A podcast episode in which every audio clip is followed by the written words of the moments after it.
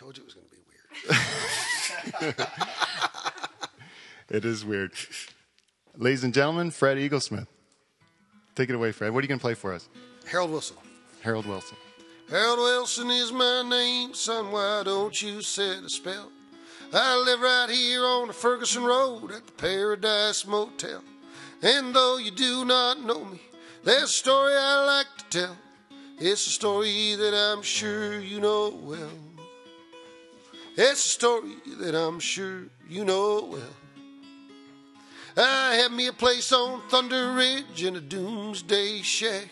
My wife had left and took the kids a couple of years back. And I spent most of my mornings thinking about that. And my afternoons trying to figure out what to plan.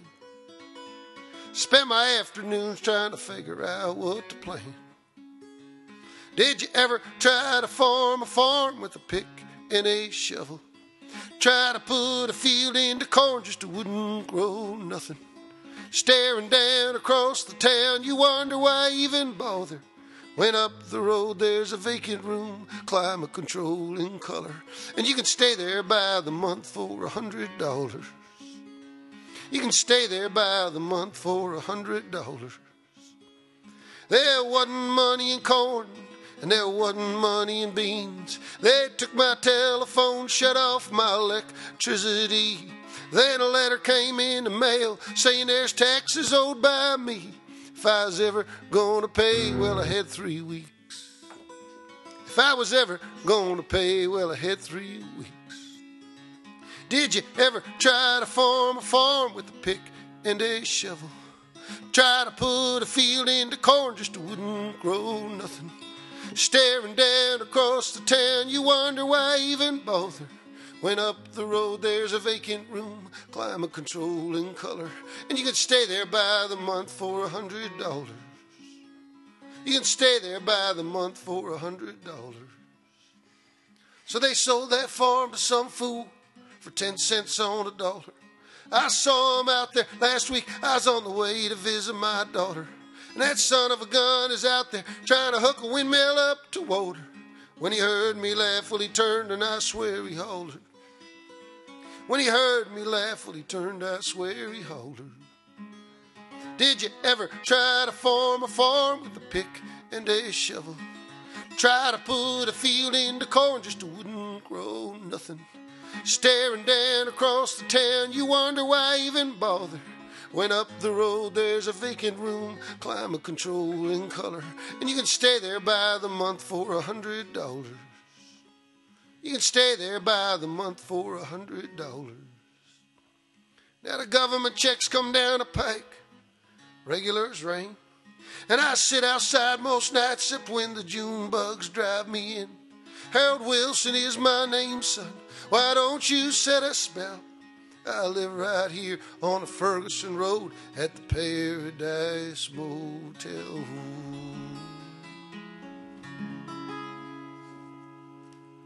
Very nice. Very nice. Now we get started. All right.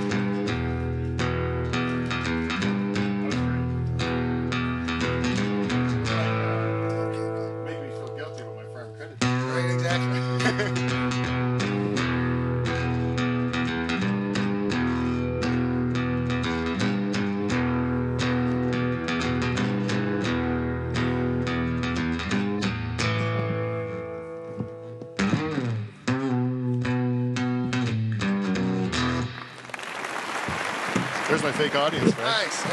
Excellent. You ever played to a fake audience before? Oh, yeah. Yeah. They're very, they're Sometimes very, real fake audience. yeah. they're very generous. They eh? like the other guy. Well, uh, ladies and gentlemen, we- we're very, very honored here at Live from the Dutch Hall to have Fred Eaglesmith come in. So thanks a lot for coming in, Fred. Oh, thank you. And, and thanks, Mike uh, Ostapchuk, for uh, for lining this all up. It was great uh, for it to, for it to finally happen. Um, welcome to Live from the Dutch Hall again. Uh, we have a big show tonight with Fred Eaglesmith. So before we get too deep into it, I would like to just get some business out of the way so that we can uh, go with a long interview with Fred. So I'd like to get our segment we call Fred. We got a segment we call feedback. We got feedback where we talk to our listeners. So we'll get that started and out of the way before we start. So We got feedback. I still got you to do this one.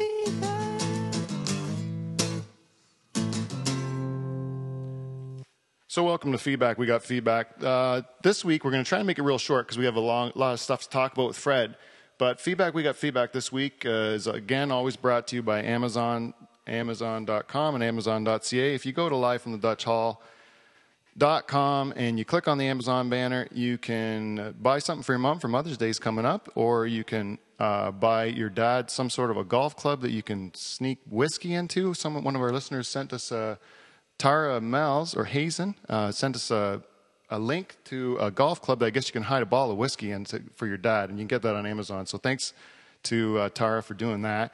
And uh, once again, if you're going to do that, just go on the go on my website and click the banner. That's the only way we can pay for uh, stuff to make the show better, so we can keep improving it and moving on every week for you.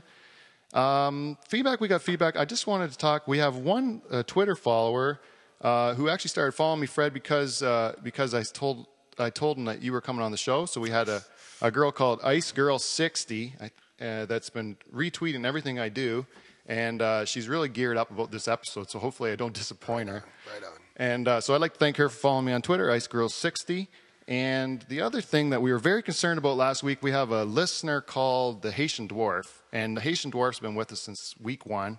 And uh, you know, I'm really, uh, you know, I really uh, grown fond of the little man because uh, he's always been there since the episode one, giving us feedback every week. And uh, last week was the first week that we did not hear from him. And I, I don't know if you know this, but Haitian dwarves are generally they don't have a long lifespan, or dwarves in general. You know, like those little guys don't live as long. So every time I don't hear from him, I get a little Right. concerned. Right. And um, well, this week it was just happened. Like I got the feedback from last week, but I got it a little later than normal. And uh, thank goodness for that because I was really concerned because he does he he uh, participates in uh, dwarf tossing as it turns out. Like over the over the weeks we learned it. Right. And um, so he did give us their feedback, and uh, basically, oh, technical issues. So I wanted to thank him, but he basically said, uh, I think his, his feedback was something along the lines of, um, uh, this was referring to two episodes ago when we talked about uh, evil bankers and some of the things they do. As far as uh, I mentioned, I believe that they, they uh, on their nights out, they, they tend to, uh, out of sport, they murder a hooker. I think that was how I had put it. So he said killing hookers was wrong. That was his feedback to us. And he said one time he was with a, a, a prostitute and uh, she threw him out of a window because he said he was a little short. And that that was his attempt at a joke. He doesn't hit every week, Fred. Right. He doesn't hit every all week. right, all right. but anyways, I want to just uh, thank the Haitian Dwarf for always being here for us. And uh, again, we're doing this show on a Wednesday. Uh, we'll re- release it tomorrow, but so we didn't have feedback from for last week's show, but uh, we'll get that next week, I'm sure. Uh, the other thing I wanted to do is just remind everybody if you wanted to contribute to the show, you can follow me on Twitter, Dutch Hall on Twitter. You can also uh, uh, like my Facebook page, Live from the Dutch Hall, or uh, send me an email at livefromthedutchhall at gmail.com, and we will make sure to try to make the show better. And thank you all very much for listening. So that is feedback. We got feedback, short and sweet. My sister tells me that that is the worst part of the show, and I think she's probably right. so today uh, is my first. This is my second Wikipedia guest, uh, Fred Eaglesmith. Oh, really? is that a thing now? I'm Uh, yes, it is. Wow, that's funny. Did you not know you're on Wikipedia? Oh yeah, I just think I thought everyone was on Wikipedia. Uh, no, I tried. They tried. I, we had a listener set me up on Wikipedia because I was complaining They about it. rejected you. Oh yeah, they said I was insignificant, You were insignificant. insignificant, and uh, then they gave me a large definition of what significant means, and they boiled it down to that a fact that they didn't find me uh, notable or interesting. Wow, it'd be cool if there's a Wikipedia that said you were insignificant. yeah, maybe that's my main claim to fame Well, you know, my be good. It'd be good if insignificance. the Wikipedia said he's insignificant. That's good. I would take it. I would take it. At least yeah, I'd be something, right? You need relatives. You know, I think I think a lot of my stuff on Wikipedia that I read, I haven't read it for a long time, but uh, it was like uh, old relatives I hadn't seen who didn't really like me that much, and you could see between the lines were these sort of digs. Oh, really? Yeah, they don't like him that much. Things like, yeah, he's he's an he's not really a good singer, but he write he's a good writer. You know, and I sort of know one of my Dutch relatives who says that. Yeah, yeah. You know, like yeah, yeah. So The, the Dutch are known for their uh, their honesty. I think. well, But- they're blunt. They're yeah. more than than honest. They're blunt. They're they're you know they're they're uh, they're brutal. You know, I, I I was in the Holland one time, and I I called room service. I called up. Uh, it was Mother's Day, and I was in my room. I said, "Do we have?" I forget the town I was in. You know, I said, "Do, do we have uh, room service in?" And she went, "Nope." Hung up the phone. Like, nope, there's no service. You know, just blunt. It was a black and white answer. yeah, that's what- yeah, that's what that's, you get there all the time. Yeah. yeah, yeah, yeah. It's definitely that way. I think there's something in our DNA that just makes us real stern or something like that. yeah, we, stoic. Stoic? Stoic. Stoic, you know, that's a good really word. stoic and really uh, sort of this is the way it is. This is the way it is, which is real good and real bad. Yeah. Real good, real bad. Yeah, I, I and I get accused of that too, both on both sides of it. I can see myself. I, I'm afflicted with it. I can't help it. yeah, Van, yeah, yeah. Van Dyke. Yeah. So I did give a, a brief introduction to Fred Eaglesmith. For those of you that don't know Fred, and I don't know why you don't, but if you don't know F- Fred Eaglesmith, Fred's one of our uh, great Renaissance men, one of Canada's great Renaissance men, I would say. He's a singer, songwriter. Uh, he's a um, artist, uh, bus driver, mechanic. Uh, what a, a store owner, bottle washer. Yeah, farmer. I've been a farmer. Farmer? I've been a high pressure water blaster. I was a wholesale florist. Uh, I was a pipe fitter, and uh, worked in construction. I was a carpet. I did carpets, did flooring, uh, block laying. I did all. I did almost everything. Yeah, almost everything. I do electricity. Yeah, I can. Uh, yeah, I. I, I uh, That comes from your farm upbringing, I imagine. yeah, and I, I was raised at a really cool time because I was just on the end of the back to the land movement, so I wasn't in it like those guys. I bl- I was like I, I always say we're the Y generation. There was sort of the baby boomers, and then there was the X generation, but we were between them. Yeah. And uh, so I really liked the values of going back to the land. So I really studied it and did it. Then they had all quit.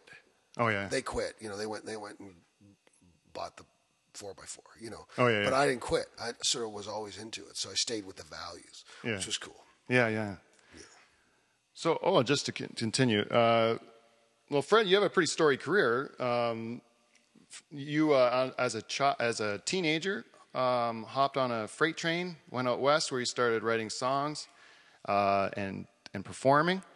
Uh, released his first album at 22, and then went to, uh, is now on your 20th studio album, Ta- Tambourine. right. And uh, you've uh, had your songs covered by some of Nashville's biggest stars, Alan Jackson and Toby Keith, Miranda Lambert.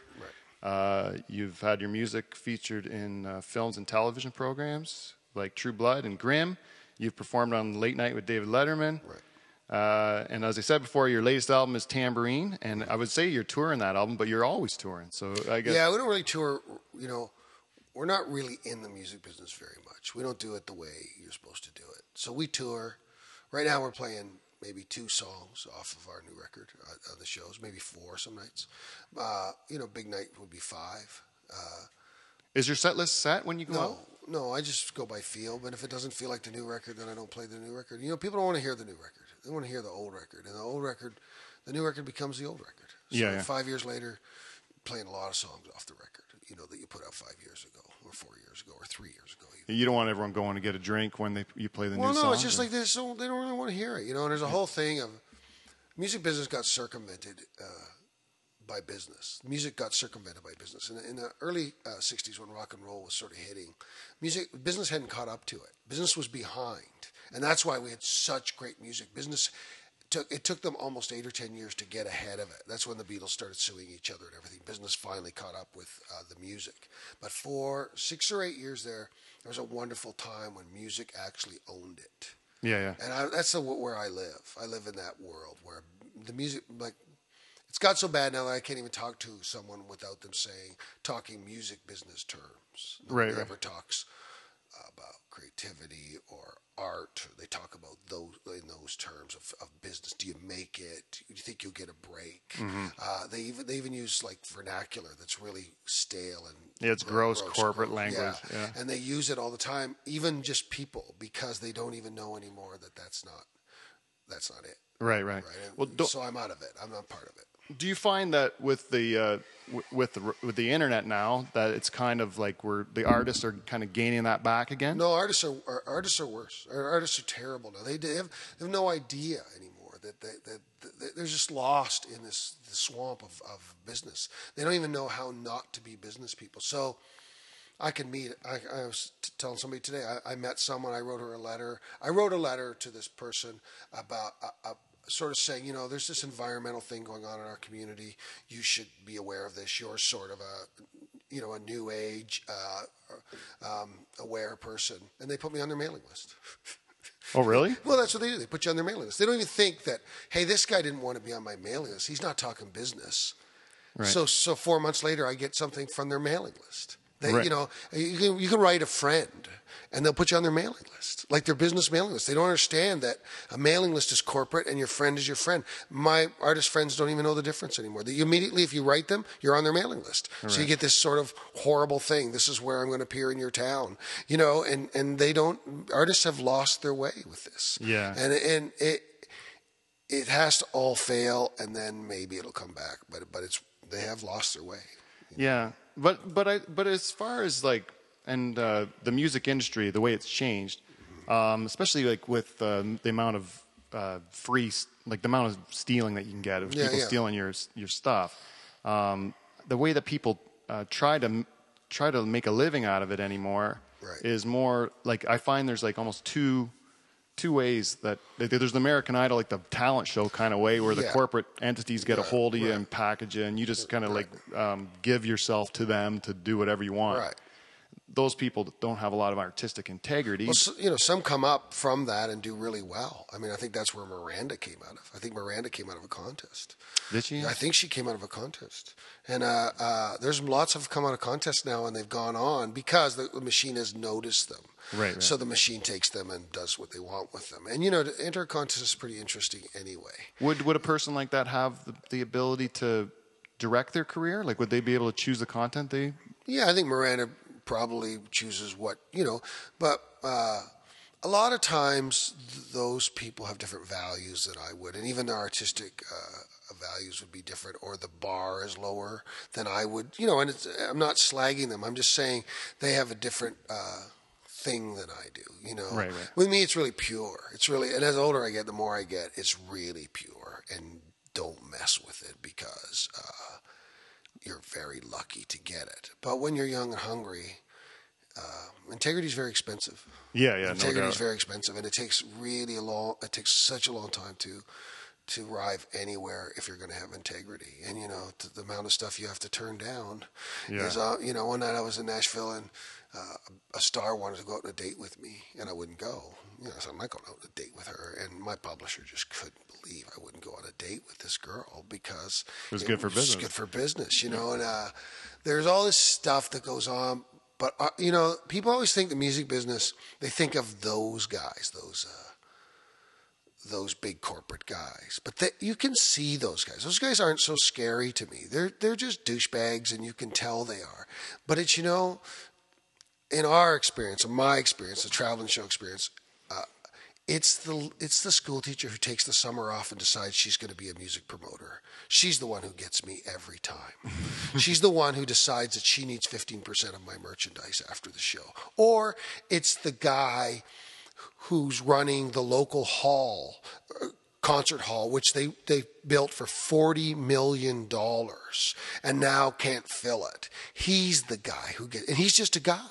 Mm-hmm. He's the guy who, after the show, says, "I want twenty percent, and you know, I want to count everything you have." And it's not the, the head of E1. I, I- you know, I'm, I'm, I, I work, I work with E- E1 Records. Those guys, our negotiation is so easy, it's unbelievable. But the negotiations I have with this preacher in Saskatchewan who decided he wanted to be in the music business, he's the guy who's always getting me.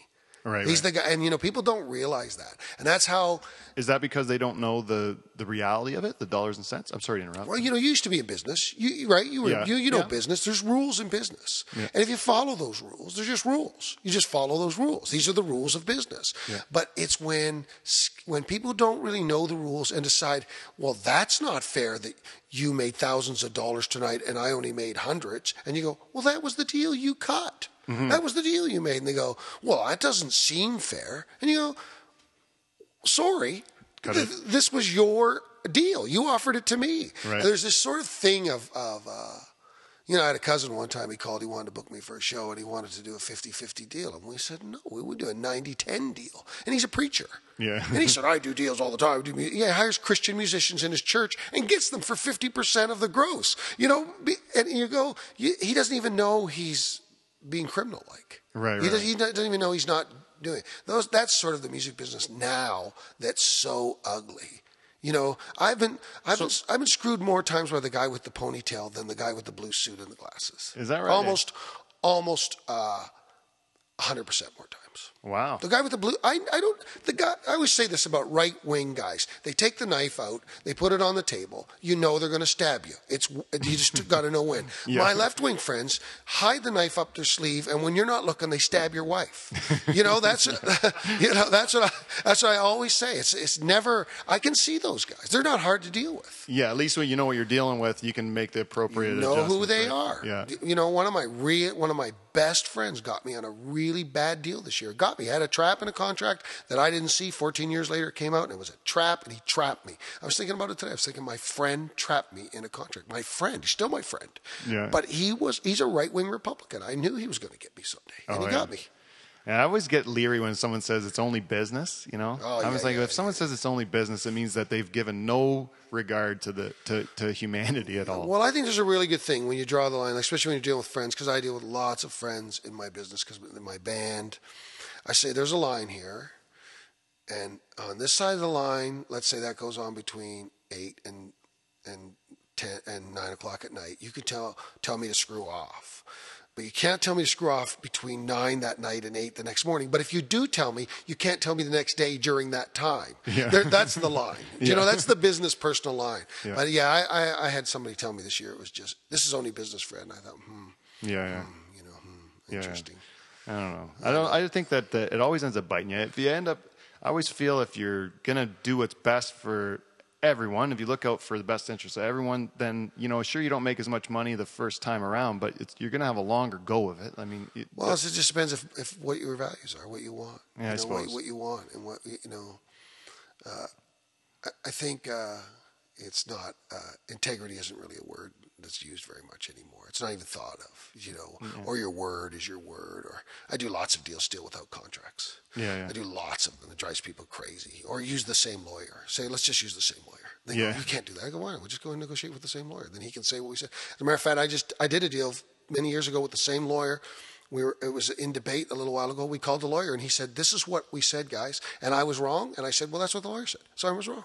Yeah. You know what I mean? It wasn't that hard to do, but it's people go, "You can't do this. You can." Do oh, if you got a second lawyer in that same situation, and then they'd still be going at it. Well, you know, it's like all this stuff. But you know, business, everything in this world almost has a set of rules. Mm-hmm. I learned this really the hard way. Nature has rules, you know, uh, uh, and it's just if you're going to do that, if you're going to be a Catholic, then you've got to abide by Catholic rules. If you're going to be a Boy Scout, you got to be abide by Boy Scout. If you're not going to, then don't be that. Mm-hmm. Right? I think Catholics might be the exception there. We're allowed to say we're sorry. That's good. That's good. So like you you took like a you took a different route or your route to you kind of touched on it a bit, but your way of that you did your career is would be unconventional by probably a lot of these business type Oh yeah, yeah. uh, way the way to go. Like you, you did it your own way, and even still, like right now you're doing a Legion tour, right? Or are you Yeah, still we're playing Legions. Yeah. Yeah, We're and, uh, again, it's to get out of the music business. Yeah. There's no promoters at the Legion. Right? You're doing that yourself then? Yeah, we do it all. We we go in and set up the chairs and do the lights and, and promote the gigs and put up the signs on the side of the road and the posters and take them down four days later. We do it all because then we don't have to deal with the music business. And the music business at any level is so gross, it's unbelievable. Right, and that way it's just pure. Like it's just, we is what it's- it is. Where rock and roll was supposed to be. If you read the early Rolling Stones days, they were doing this. The Rolling Stones were doing this. They were going in and setting up their own shows, five bucks to get in in England, and people went. And you know they had to put up the lights in the sound gear. Yeah. And uh, Mick said it not long ago. He said there was 20 years there it was really easy for us, but rock and roll's always been hard. Yeah. And it's hard. And this is really hard, these Legion tours, but uh, we're working every weekend and it's really good and we're tired and it beats us up, but it's not the same being beat up as if you go home and go, that was a gross experience. We had to deal with that guy. Mm-hmm. You know? you don't have to take a bath. Right. well, no, yeah, it's just this thing that happens, you know. And, and Ontario theaters can be really, really uh, awful. Some are good, some are really good, but Ontario theaters can be really awful, especially the corporate ones. You know, they've really figured out how, you know, uh, uh, to, to they have expenses that are unbelievable. on a uh-huh. you know on, on a on a show that might grow fifteen gross fifteen thousand dollars expenses of thirteen thousand dollars. Yeah, yeah, yeah, yeah. Oh man. Mm-hmm. Yeah, and then you wonder why you did it at all. Well, and they The do this thing thing. they, get they bring out the chicken and they bring out this catering that's that's thousands of dollars, and they bring and they pad it all. You know, they add they add value to it. They try all this stuff with you. You go. If you talked to them when they started, they would have told you they went into theater because they loved artists and art and music, and then all they're they're just like record companies, just putting it to you a day after day. It gets really the longer you go, you, the tighter you get. And so instead of getting bitter, I just went around them. Yeah. Makes them bitter. So do you think? Do you think? Uh, well, it's hard to say because I was like, I always kind of, I knew I knew your your work, but then when I knew you were coming in, I Right. I really got into your work because I wanted to know to know um, you know what I was doing when I talked to you. Sure. But um, you're so eclectic, like uh, like the amount of changes from one album to the next. Right. It's it's like all over the place. Like it's it's really different. You're kind of always changing it up, which is what I like about it. And uh, so, does it? Do you find that with one style versus another, that some plays better to a small room and some will play better to a bigger room? Or Yeah, I don't really think about that. I, I go on uh, just on feel. When I'm on a show, I just go. I, I might start the same two or three songs and end with the same two or three songs, but in between, I just go. What are they feeling? What are they feeling like? Oh, they're sad tonight. They want to hear happy songs, or they're happy tonight. They want to.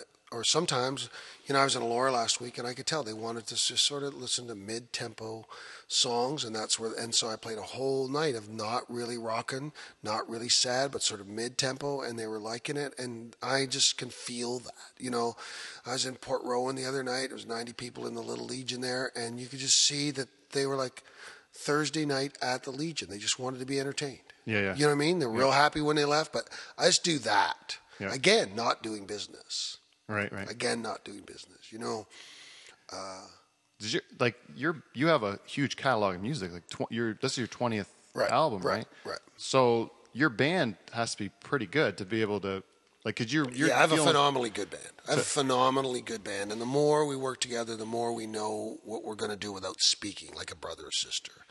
So my band now, just I, I swear I could play a brand new song and they could play it with me. Never heard it before.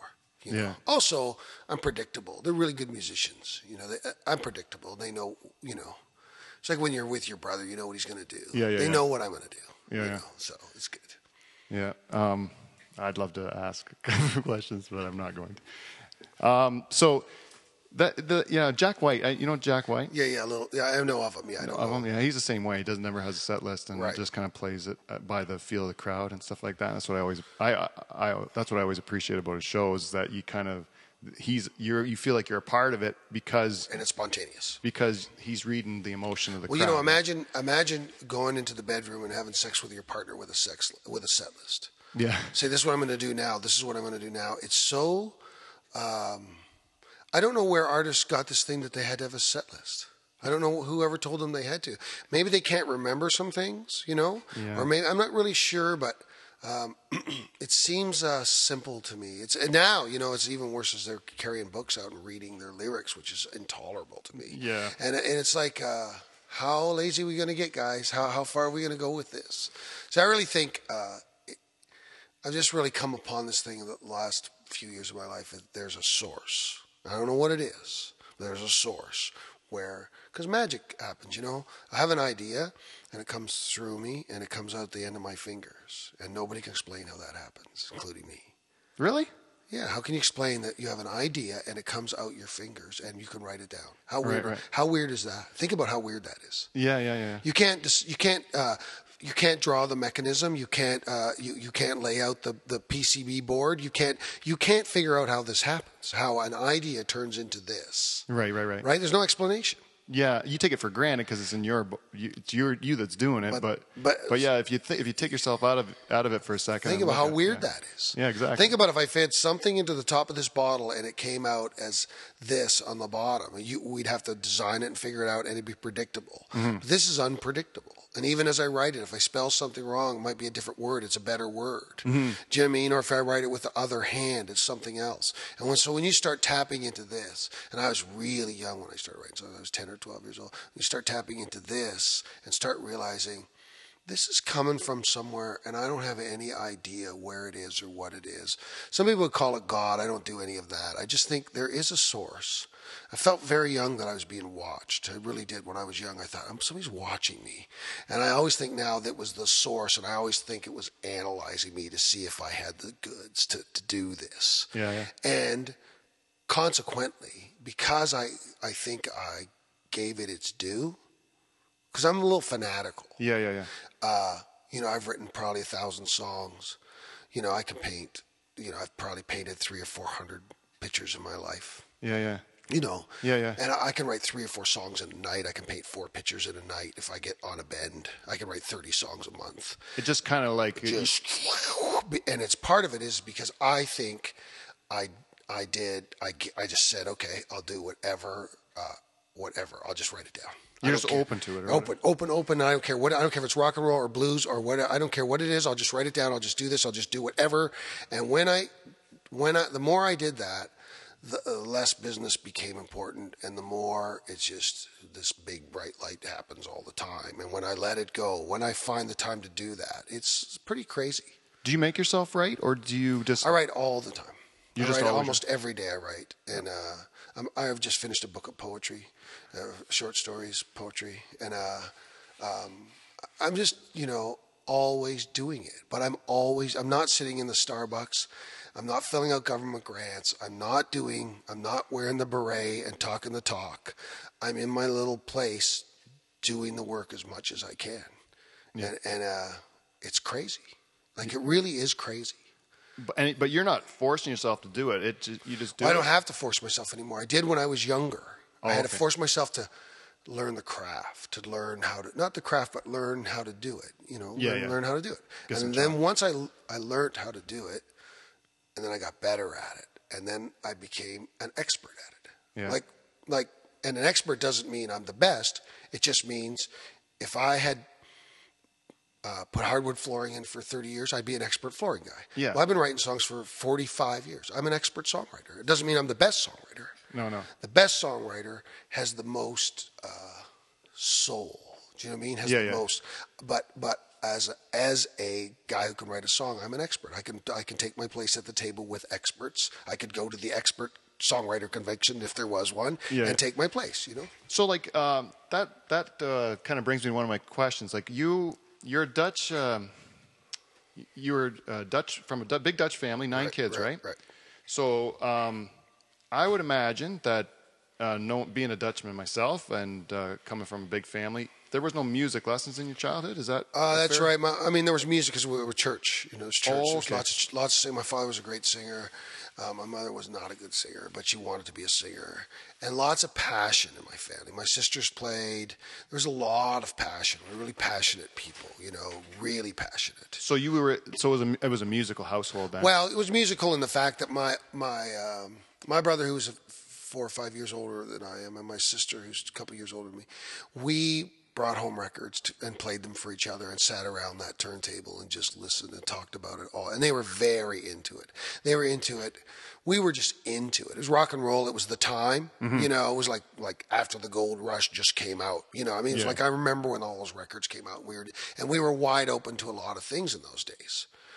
And uh, it just sort of was with them, but it wasn't. Dis- it was discouraged by my family because of religion, of course. right. Well, what made you? What made you get on the train? I said Elvis. I was ten years old, and uh, in out of the barn, and it was freezing cold, and we just got a television that day, and there's Elvis in Hawaii. You know that movie Elvis Yeah, in yeah. Hawaii, and he's like got these beautiful women around him, and he's singing, and it's warm, and I'm frozen. I'm in the barn, and I'm dirty, and I'm you know I'm a miserable child, and I go I'm going to do what that guy does because when you do that, you get those girls, and you get to be in the sun. That's what I thought, and I thought he wrote his own songs. So that night I wrote three songs, and I haven't quit since. And and what? But uh, to get on the train and go out west. Oh, that train. Oh, Yeah. that, I think you meant the train, the No, rock and roll the- train. Oh, to get on that train, that was uh, things were really tough at home. Uh, uh, there was uh, money was there was no money. We were we were just poor, poor, poor. My mother had psychological issues out of the yin yang. You know, um, uh, my mother had 25 shock treatments before I was 12 years old. Oh, You know, like really wild stuff. And so uh, by the time I was 15, 14, 13, I was trying to leave. She wouldn't let me. They wouldn't let me. 14, I went and they got me. And then uh, when I was 15, I got off the school bus with a pack and stuck out my thumb and hitchhiked to Sudbury and caught a freight, right? And started hopping freights and hitching. And I did that for the next four years off and on as much as I could. And where did you end up, or did you just? I just kept going everywhere. I kept just, going. I'd come home, get back out. I'd leave after two weeks or come home for eight months, work, go back out. I stayed out till I was about, I think the last time I left, I was in my early 20s and it was really bad by then. You could hardly get a ride. And they were, you know, when you're 16 and they catch you on the freights, they just throw you off. When you're 21, they throw you in jail. Yeah, so yeah. it got a little weird. And so, and I realized that the day was over. They, there was there wasn't much tolerance anymore for us guys. Right, right. When I was 16, there was, there was hippies, hippies everywhere. Yeah. You know what I mean? And when they went home, there was just a bunch of us left over, and it was still good. But then it got really, it got nasty. Got beat up. Pervs were everywhere. it Yeah, got yeah, weird. yeah. It got weird. You know. Do you do you pick up hitchhikers today? I picked up one the other night at uh, 1.30 12, 12 o'clock at night, twelve thirty. I picked one coming out of Port Rowan in my bus the other night. Oh, yeah? Yeah, some guy had a fight with his girlfriend. He was going back to Dover, and I gave him a ride home. He was a nice guy too. But uh, I do, I, I look him over. You know, the first Yeah. thing they do is you get in your car and they light up a cigarette. It was we had a, we had rules when I was when I was a kid. We had rules about about hitchhiking. There was just this way you behaved. Yeah. Same with hopping freights. We had all these rules, and now those rules are, they're not the same. You know. Yeah, yeah. I picked up a hitchhiker a couple weeks ago too. And how was it? It was the same thing. You looked at the per, the, the person Right. and you just knew it wasn't. Yeah. This person had some had. It was a young uh, kid, as it turned out, like maybe uh, 13, 14 right. years old. Right. Soaking wet, cold. Yeah, you're always going to pick that guy. It's just you know, there's a lot of, and I don't even mind picking up a guy who's in trouble. It's just there's this sort of line where you go, I don't, I, I just don't want to be around you. Mm-hmm. You know, they get in the car and they're just cussing and, and they're they're gross and they're you know just don't even want to hear what they're saying. You know, Yeah, But yeah. I get a, lot, a few of those guys. And I feel bad for them, but I don't want I don't want them in my car. You know, and Yeah. I'm not worried about my safety or anything. Yeah, yeah. I'm just and you know lots of times I take guys way out of my way. I take them home. You know. Yeah, that's what I, that's what I did too. Yeah. Well, I thought of when this this particular kid, I thought, well, they don't have probably the, the advice, the, any good advice coming from their home. By the sounds of it, what the kid was saying Yeah, to me. yeah, yeah. So I thought, well, the extra drive might be okay for me to just give him Give, a, give them a little bump. a little 'em- bump. Yeah, just tell him it's not so bad, you know. And we, as much as we can, we're always like in the states where there's always those guys in the corners. We're always handing money out out of our bus. We're always giving them fives and tens and twenties. You know, we help homeless people as much as we can. Right. You know, when we're on the road, we just do that. But you know, there's there's. It's, I said just here today. I said there's more hitchhikers than we've seen. I've seen more hitchhikers in the last two months than I think I've seen in the last two years. Is that right? Yeah, around here, Yeah, yeah. around there's a lot of hitchhikers again. Do you find around like you're you're a local guy now? Sort of, yeah. Sort of like you're Yeah. uh, rooted here, or, or you yeah, have. yeah. uh, so, do you find that this particular area, this part of the country, is?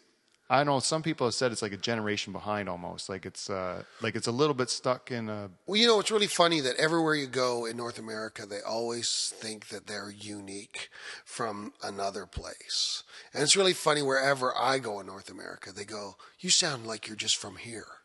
and I'm talking about Kentucky or North Carolina or even Florida or Texas. They say, You sound like you're from here. And, and it's, I think that, uh, people take this thing on about themselves that's not entirely true. I think there's differences between people, but it's not necessary. Like where I came from in Caistor Centre, there was a really, really American accent there that's really funny.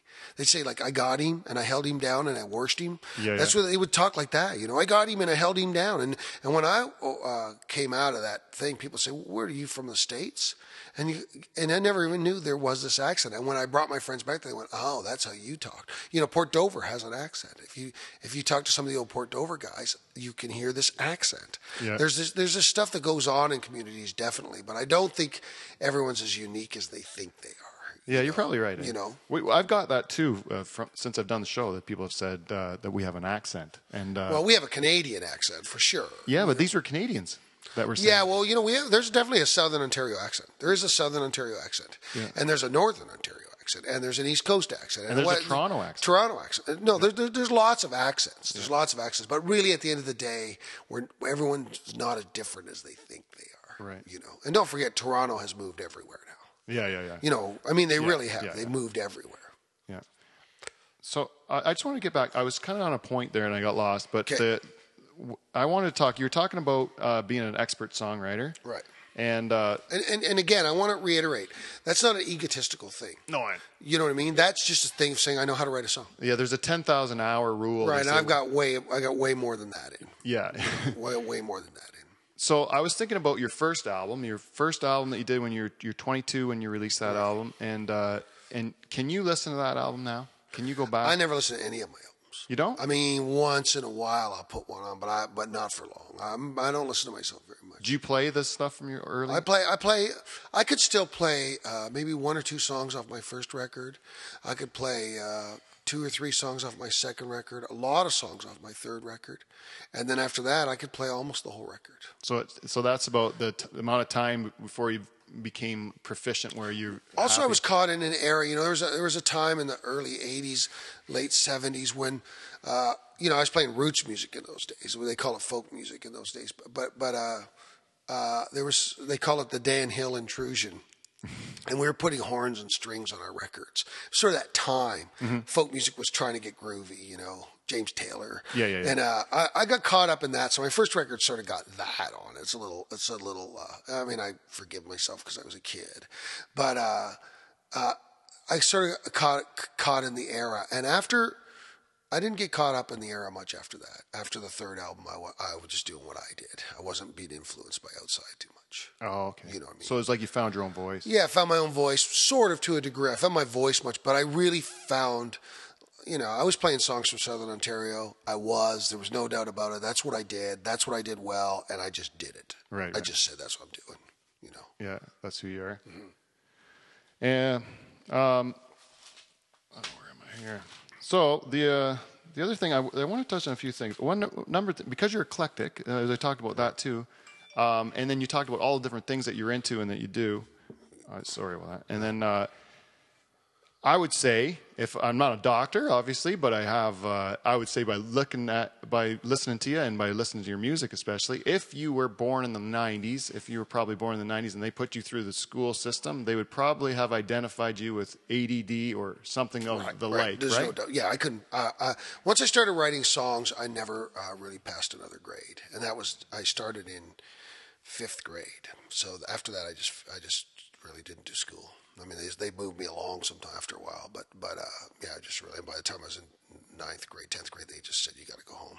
But you're lucky you were born in the era that you were because otherwise they'd medicate the. Yeah, they would have the medicated me. I mean, they, they, they still were. They really messed with us in those days. They Did they still. too? oh yeah, because there's a stigma attached to not passing, and you know they were they were all bullshitting us anyway. Those that school system was so full of baloney. You know. But you can't say you didn't get an education. But you got an education, you just got your own, right? Well, I you know I built a house when I was 23.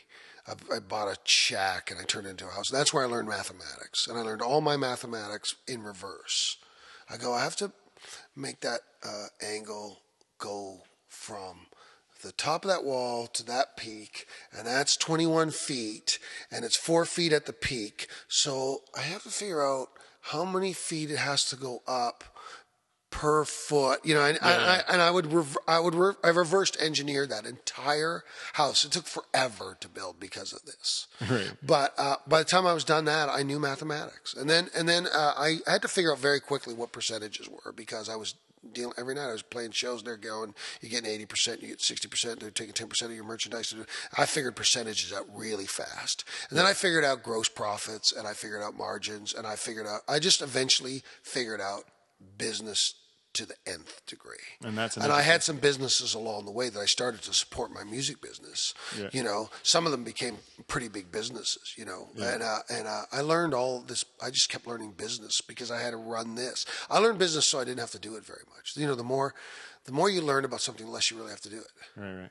But it's hard to say. It's hard to look at that like that. I don't. I don't want to tell people, tell your kids to not go to school or anything. But it's hard to think if you would have been dedicated to your schooling instead of taking the route that you did, being kind of like open to what you were supposed to do or what what drove you as a person. Oh, I'm not an advocate of school. Yeah, I'm I- not an advocate of, of the public education system. I'm not. I could care less about it. Yeah. What? What? What? Your I go, down, education's I, all my. I go down to the bar and see all my f- my school teacher friends who are drunk every night, and then going into school. My friend, you know, they get the DUIs and they get off because they're school teachers. Uh, uh, come on, I know. You know, they got a metal detector at school. I, if I, you know, I, I, I'm not, I'm not ten years away from having grandkids, and I've told my kids, I said, I, I don't care if you never send your kids to the, the, in this education system. Yeah. Look at look what we get, and you know, I would like to raise kids who were really smart. You know, really smart. And uh, one of one of the great teachers in this world, his name is Osho. I don't know if you know who Osho is. He's a spiritual teacher from India. And you know, I was telling somebody this today or yesterday. We should facilitate children, not uh, direct them. So kids already know what they're good at. I did. I knew what I wanted. I knew everything. They just wouldn't let me do it. Yeah, yeah. But I would have been. And with Osho, they just let him go. He was raised by his grandparents, and they just let him sit by the creek, and he became this amazing spiritual teacher, like out of hand amazing. You know, he wrote he wrote 19 volumes of the Book of Secrets. You know, like like just heavy duty, deep stuff. But he was, you know, the Buddha was let go. Right. He was let go, and you know, uh, imagine what kind of uh, individualistic thinking we would have if we just let some kids go Yeah, yeah. and said, you know what, we're not going to teach you math. Let's build this house. Yeah, yeah. Let's build this house. This is your math course for your life for life. This is going to be the math. This is your math course. It's going to take four years to do. This is it. This Yeah. is the only math you're going to learn. By t- that kid, the time that kid was uh, in ninth grade, he would know all the math he had to learn, other than the really involved stuff, and he could go on and learn it if he wanted. But I just think if we could facilitate children, if we could just say, you know what, I have a hunch that kid. Uh, no, it's really funny that my. Uh, my right, I have a, I'm not a, a right winger or a left winger, you know, but I'm really interested in it. I'm interested in what makes that. Yes, know? yes. And uh, my right wing Christian friends uh, are so into regiment. Yeah. You know, they're believing this. They're sort of believing in uh, God. They can't see a Jesus. Uh, you know, that, that's, Yeah, this is all requires a lot of faith Yes, yes. right? But they have no, uh, they will not allow anything out of the box as far as education goes. You know, it's really Yes. weird to me. Oh, I, I think so too. I can never understand, and well, it's more of an issue in the states, but the the uh, whole church versus state thing, and the, you know the, the the don't teach evolution and that sort of thing. Like, I don't understand why one has to be exclusive of the other. You know? Well, you know, I'm a, I'm a student of Zen Buddhism. I've been one for many, many, many years. I've been following Zen Buddhism. And, you know, I spent a month once trying not to believe in gravity.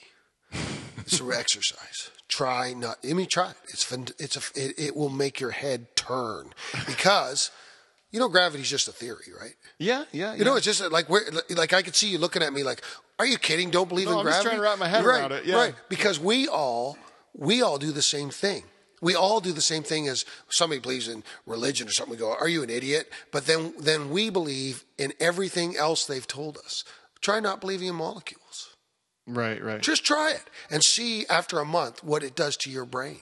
Where you go, okay, this heats up and this heats up, and it's not molecules. So what is it? And you'll spend a long time staring into space, like trying to stop your head from exploding. and all you're doing is disputing a theory.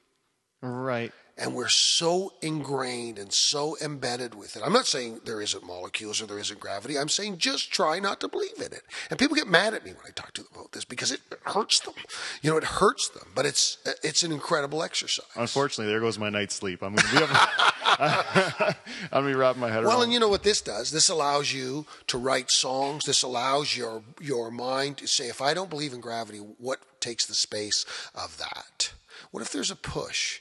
What if something's pushing from up instead of pulling from down? You start doing all this. Next thing you know, you're very creative. Right, right, right.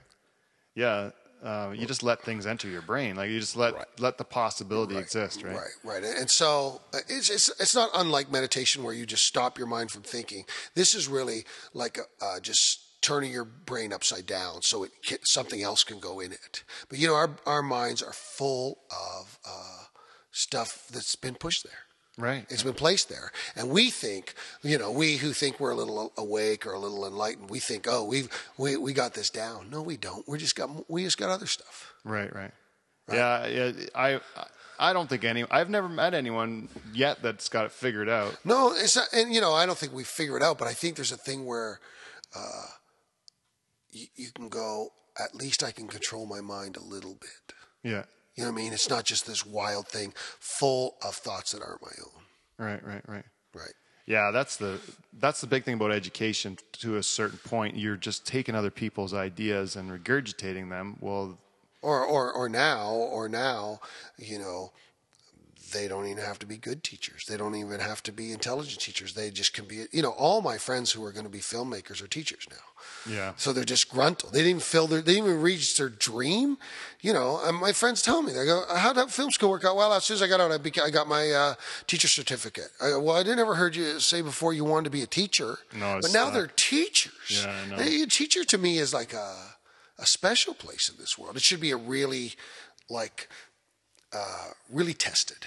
You should really be tested for a whole bunch of different tests, not just if you can pass that exam. Can you pass this exam? Can you pass spiritual exam? Can you pass a compassionate exam? You know, because you're a teacher. Yeah, yeah. You're, you're but uh, yeah. Um, it's a, it's you can really tell. I got two kids in the education system right now, and you, and you can tell the ones that are there because they want to be a Yeah, teacher, and yeah. the ones that were there because they didn't couldn't figure out what else to do. right, or the ones you can't even get rid of when they're, you know. Oh, you can't get rid of anybody. Well, you know, this is just wrong. This is just wrong, and it's just there's real, um, real self-centeredness out there. It was a lot different than, uh, than than there was a, when I was a kid. There was this humility going on with my parents, even though they weren't necessarily good parents. They had some humility. Well, they would give up things for the neighbors. Yeah. you know what I mean? They would sort of relinquish something, and now it's, you know, Yeah, everyone's digging their heels in. Everybody's uh, my father used to say this. My father said this great thing all the time. He said, "You know, he said these neighbors they fight over the fence line." He says, and whether it's six inches or or or even two feet, he says, and after the fence is built, they never go near that fence again. Yeah. He said, so they didn't fight for anything. He says they, the, he says it doesn't matter. It doesn't mean anything, but they will fight for years over the six inches that they will never visit. Yeah. and you know that was the digging in, the digging in over nothing. Yeah. digging in over nothing. yeah. And if they would just be more open, they wouldn't even need a fence. Well, Yeah. yeah, or, or just say, you know, who cares? Who Yeah. cares? Who cares where the line is? Let's just share the line. yeah. Can't do it. Yeah. You know, and that's this is this thing of, I don't know what this sort of started uh, because I was there just at the end of the hippie thing, which was sort of a fake. Let's all share. Let's all. But they were trying, and it was sort of a cool thing to see for a while. You know, I remember I was 15 when I was out there, and there were real hippies, and they would give you a sandwich. They'd mm-hmm. give you their last piece of bread. I mean, I remember it. It was sort of we were trying. We were trying something. Yeah. And it really backfired. What's nice now about the internet that I like about it, this is and kind of when I got out of my my banking stuff and I Right, right. and, and and I I looked to the internet because I thought, well, there's a possibility. I don't I haven't been paying attention to it, so I was going to pay more attention to it. What I like about it is that there's all these people are on there, and you don't hear the corporate take. You don't hear the the monetized version of it or the Right, right. you know uh, you- hear people that are saying what they think is right and wrong for the most part sometimes it's not always complimentary but it, Right. it, it is at least for the most part there's a lot of honest stuff out there and a lot of people trying to do good and that- as a to have regular people who have good intentions have a collective voice to go against big governments and big Uh, companies yeah, and stuff like that Right. That's what I like. It's a global village. It's Yeah. a global village. I love that too. But I do think it's really given uh, a lot of people who aren't very uh, intelligent and just have a lot of time on their hands. Mm-hmm. It's given them a voice that I'm not sure we need to hear that voice as often or as loud. yeah you're right yeah you're exactly right you know, I, I'm saying they should have a voice, but I think more and more they're prevalent on the internet because they have time. Yeah, I agree. Uh, it's unfortunate that a lot of that it's it's muted amongst all the other uh, all the other chatter that's out there and the trolls and the the, the people that are just trying to you know, manipulate it. You know, the internet's manipulated. We can't fool ourselves. You know, but but it's, uh, this is a uh, there's a lot of dumb in the world right now. There's a lot of dumb. You know, I was there, and I remember when when intelligence was ce- celebrated. It was a fun time to be alive. When when I remember sitting in in in coffee houses, and again, I was a kid. This was I was this. I'm not saying it was better when I it was my generation. It wasn't my generation. I was a kid. I was the youngest one there lots of times, but I would watch, and the coffee house would be dead quiet, and guys would be singing, and people would just stop them and ask them real questions. Yeah, yeah. Real, not like you know, are you going to be in Tillsonburg next week? They'd ask them real questions like, you know, that song you wrote, is that about this or this? And it was like, the whole room would be quiet. Yeah, yeah. You know, Intellectual curiosity. well, it was a it, it it was, a great thing. you know, the first rock and roll thing I ever visited was in Dunnville High School. I my mother was taking me to a church meeting, and I ducked out because there was these long hairs playing music on the floor with electric guitars in the gym or wherever in the classroom. And I went in, and they played, and it was like really exciting because it was new. It was like this was like 65 or 68 or something. I was I was not 12 years old. You know, I was 10 years old or something. And I remember seeing it, but I remember they all sat down and talked about it afterwards. They were talking about rock and roll, and it was a serious discussion with about 40 kids, maybe. You know, a serious discussion, high school kids. Yeah, yeah. Talking. It was like, like whoa, Yeah, you yeah, know. yeah. And uh, I missed that time a little bit. I think it still exists. I do. I, I maybe I'm an optimist, but I believe that it still exists. I just don't think that. I don't think it's celebrated. Like I don't think. I think that the, those kids that are out there, they they still are there, but they're just hidden amongst all the garbage. Well, you know, the kids are bitter. Kids are bitter now because kids really, uh, uh, you know, there's revolution everywhere. There's lots of revolution. They're not. My daughter lives in Toronto right now. She's telling me there's little mini revolutions in Toronto that never make the news. She sees them.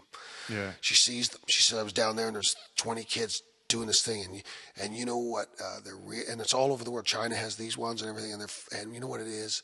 Is you got it all. You guys got it all, and you didn't leave us anything. And, Yeah. and it's a, it's a regular theme with them.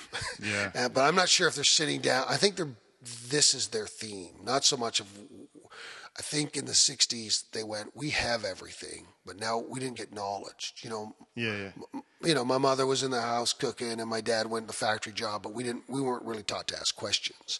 I think these kids are going. Never mind the questions where I need to make a living.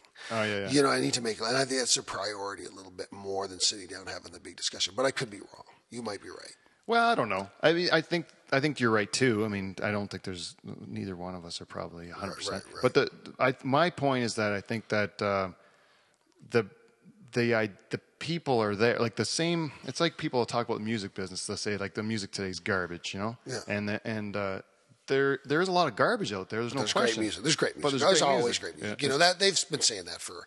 You know, they always say the music when I was younger uh, uh, was better.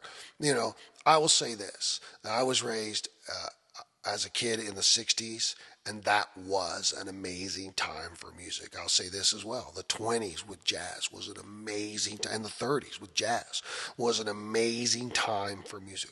There are less amazing times. The '90s was a great time for music. Right. The '90s was fantastic. You know, it was one of those uh, decades Yeah, yeah. right? 2001 to 2011, not so good. Yeah, you know, Yeah, you know, that, you know, and, and I was never an 80s guy, but there are people who tell you how great the 80s were, and they they really felt it. They re- and I get Yeah. why they think that, and I'll even go with that. You know, I'll even go. There are times. There are times when when I think it sh- it goes, it pulses. It. They say it usually goes with the with the economy. Like they say, when the economy's weak, when they're in recessionary times, then music ge- gets better. Like when people have a little bit of angst or have a little bit of uh, hardship or something to overcome, then the music becomes better. My my thing is, it always changes on the beginning of a decade.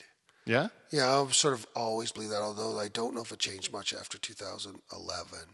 But, um, you know, if you go to 60, 61 to 63, JFK got killed. It was rock and roll, and it was uh, blowing in the wind. All of a sudden, next day, it was blowing in the wind. It was folk music came out after JFK, and then and then uh, when we go through the 60s and the 70s, we had that recession thing, and all of a sudden, the Bee Gees came. We had disco, just like that. It went from folk music to sort of that thing.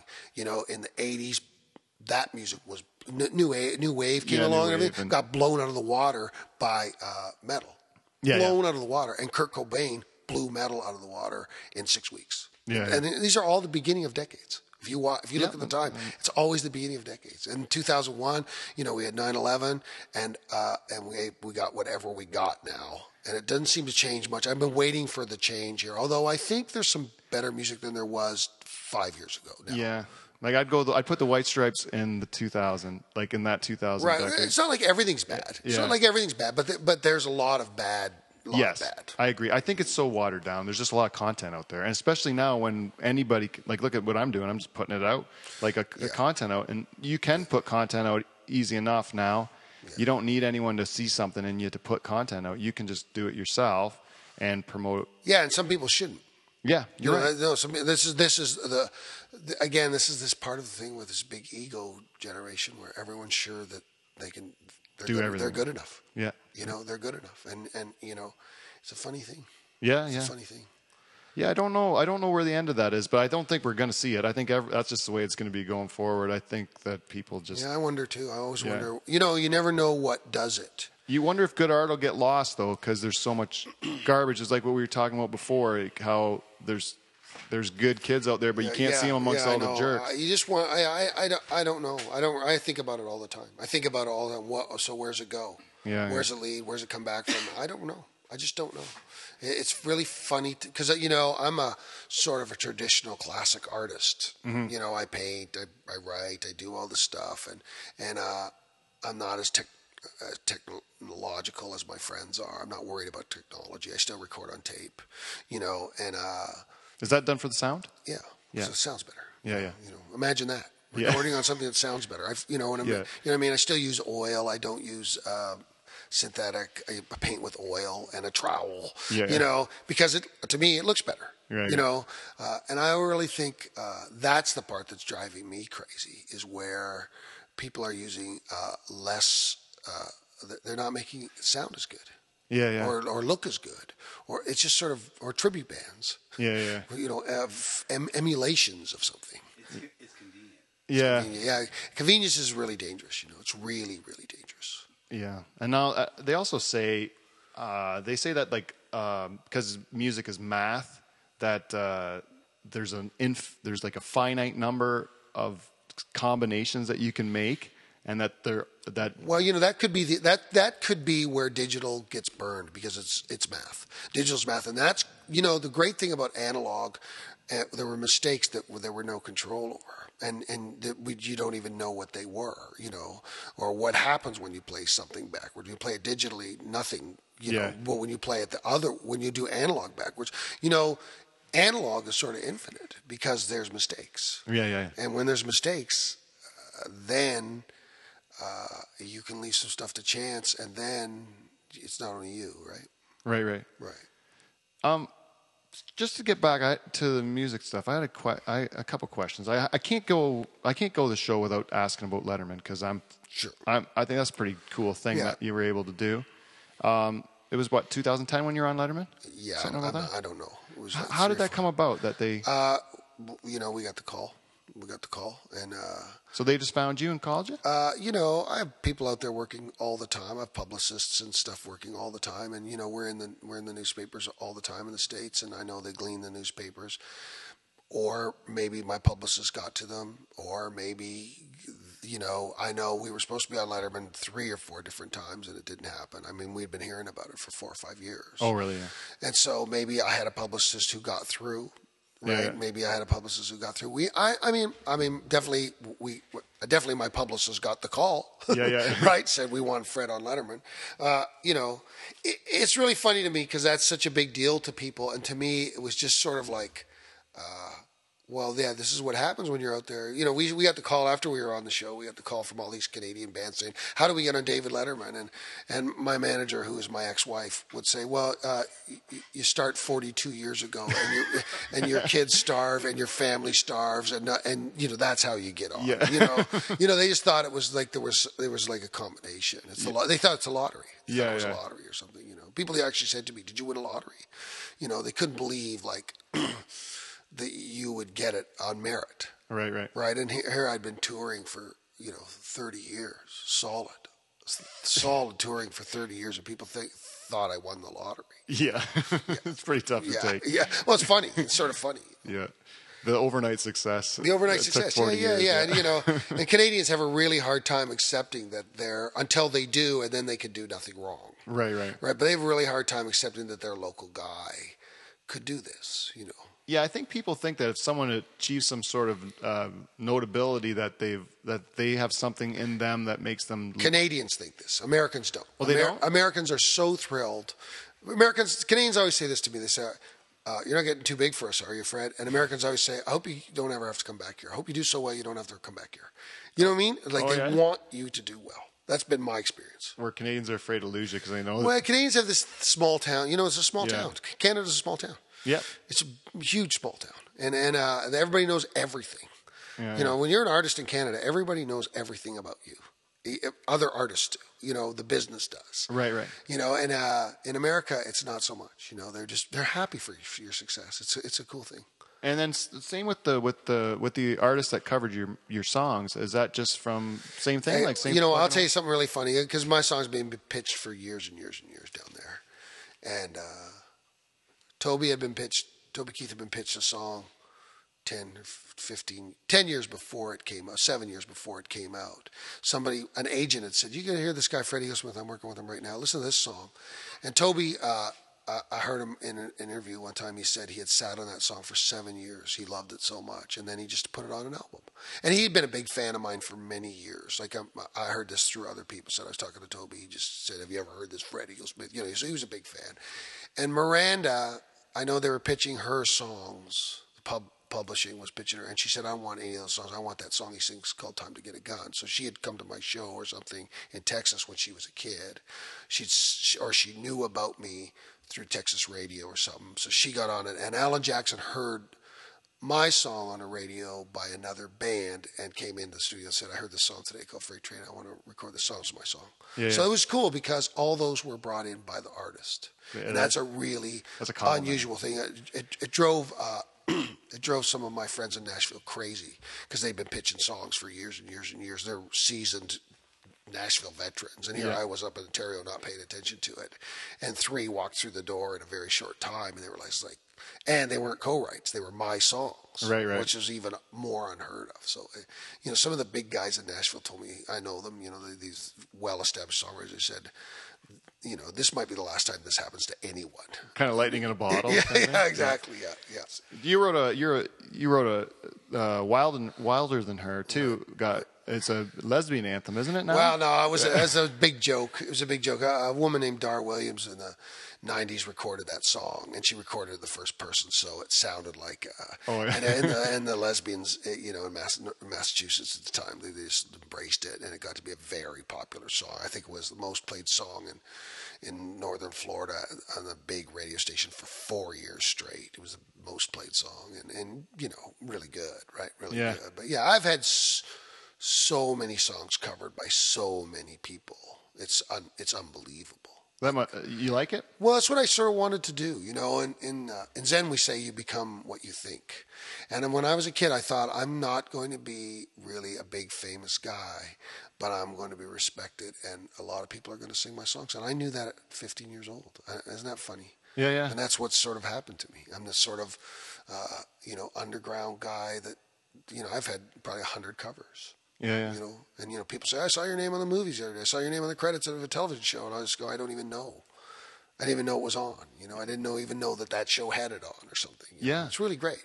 You know, back in the uh, well, when I was a kid, or back in the old days, the older days, uh, if you were to uh, make a song and it got put on a commercial or put on a television show or something like that, you were seen as a sellout. That you know, I know that, that's an interesting thing. and nowadays you have to. uh, You know, Well, it's really funny to me because I've had. Well, I remember when uh, the Festival of Friends in Hamilton put a Ford banner up, and we were all so appalled, and I still am a little bit about that. But uh, I got a call not long ago from the Milk Marketing Board of Canada. You know, Yeah, yeah. looking for a song, and you know, it's still. I mean, they might use one of my songs, and I thought about for a long time. I thought, wow, I would, I probably wouldn't allow this to happen 30 years ago, and I really sort of thought about compromise for a long time. But you know, I, I would I probably wouldn't let Visa use one of my songs. I probably wouldn't let a bank use one of my songs. I sang so many songs, anti-bank songs. Yeah. that, you know, I, I you know I can't really say yeah, go ahead use my song in the bank commercial. Yeah, yeah. You know, there's lots of things I wouldn't probably let them use a song. Milk Marketing Board, I, I went. it's in keeping with it. Eh, it's okay. You know, I don't. You know, but I could still have a little challenge with my. I could have a little night with myself thinking about that again. You know, to really think about integrity because I, I, I think the more you put in that integrity bank, the better your life gets. I mean, I think you get poorer all the time, but I think the better your life gets. The, integrity, you know, the, the the integrity count. No one's paying attention to their integrity account anymore. You know, and it's so important that you keep something in it, you know, as much as you can. That's the one that should be full.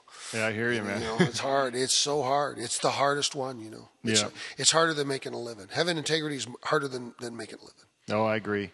I have so many so many friends that are at you know my age and they're at that point now where they're so far into the golden handcuffs or whatever they, Yep. where that pension's looming and Yep. they just realize they made a mistake and they've given up all their hopes and dreams to be some sort of corporate puppet or something and they don't see that they have a way out of it and Well, you know, it's really funny because I still struggle because I have made so many hard choices in my life, like the Legion tours. These are not as lucrative as this other stuff, of course, but. And so I struggle, man. You know, we've been losing money for three or four months in a row. I gotta friggin' find some cash. I gotta do this thing. Yeah. I'm still doing that at 56 years old. my friends are, my friends have no cash flow problems. You know what I mean? They have no other, other than than dumb debt, Yeah. right? But they got happiness issues. They got happiness Yeah, issues, and they yeah. got life issues, and they're, you know, a lot. Uh, I've seen people I've known for a long time come to me at 45 and say to me when they were 45 and say, "I wish I'd done. I wish I'd gone with my passion." yeah And you know, it's a it's a double edged sword. yeah You know, it's a double edged sword. It's sort of funny to watch your friends live in nice houses and drive good cars and do all this stuff and sort of uh, be unhappy. Mm-hmm. But you go, well, it's your choice, right? And they look at you and go, I wish, I wish. I go, I don't know if you do wish. I don't think, I don't think, I think you wish from afar, but I don't think you really want my life. Yeah it, yeah I don't know I mean, People I are do. so addicted to it they're addicted to money you know they're I know. addicted to the comfort of it eh I know, and it's it's so false. It's Yeah. just so false, you know. Uh, well, I've been really, really poor in my life, and I I had great times. Had great times. Yeah. You know, sort of gr- really great times. When we were when we were living on in the traveling show f- three or four years ago, we were living out. You know, we were sleeping out, and we were we were camping out, and we were we were you know we had two two buses and a, and a baby on the road, and uh, I think there was ten of us, eight of us, and we weren't there wasn't a lot of money. There wasn't a lot of money at all, and we were having a great time. I remember we were having a great time. We were just staying in parks and staying on the side of the road, sleeping at the Walmart, and we were. It was like pretty incredible. yeah yeah You know, it's pretty incredible to wake up in the parking lot of the Walmart and go, "Well, let's cook something out here." Yeah. you know, Yeah, you know what I mean? Is it uh, pretty great? Yeah. Well, I was saying, well, like we, I got this house here. It's nice, but I hang out in my shed all the time because I'm just not Yeah, comfortable yeah, with yeah, it. you know. yeah, yeah, yeah. I'm, I'd, I'd much rather be in a parking lot. Well, you know, that's what you really discover once you, that you would that you would, and it's a, you know, the the uh, the the status of a house or the symbol of a house is really weird to me these days. It's really we- weird because I, I I haven't lived in a real house for many many years. I've lived in Masonic lodges. I lived in a shack on Port Dover on the water for ten years, uh, right on the water, a shack, like a shack, like with no insulation. And it, uh, sometimes I come home there'd be an inch of ice on the floor that it would flood. I couldn't get out sometimes, and it was everybody said this is the best property in Port Dover. you know what I mean? Yeah. I had a fire, how to get out, but uh, uh, yeah, it's it's a funny thing. It's a funny thing. It's just a funny thing. The car, the house, the the, the stuff. You know, it's a huge trap. Yeah, it is actually. But everybody knows about it, but no, hard, very few people do anything about it. I'll tell you who's doing something about it. My kids are my twenty, my my twenty four year old, my twenty six year old boy. He's doing something about it. You know, him and him and his girlfriend both. I don't think they're working. They're just, you know, and they were they're trying to go back to the land, and you, you know, there's they see it, I, and I, they- Yeah. they have friends. They have friends. They go to parties, and their friends are all feeling that tug. So we might see something change. You know. yeah, I think I think the formula doesn't make sense to a lot of people anymore. Like they've seen the cost and they've Yeah. seen what it does to their parents and their their you know yeah. divorce and all the rest of it. You know, big theme I have, big theme in my life. I always talk about it, and it's straight out of Zen: uh, liberation. Yeah, yeah. Liberation. We all just deserve to be liberated, as free as we possibly can be. That is such a foreign uh, concept to a North American. Yeah, yeah. Liberation. Yeah. Yeah, I- think it is. Yeah, I think it is. You know, think yeah. of liberation. What's true? True liberation.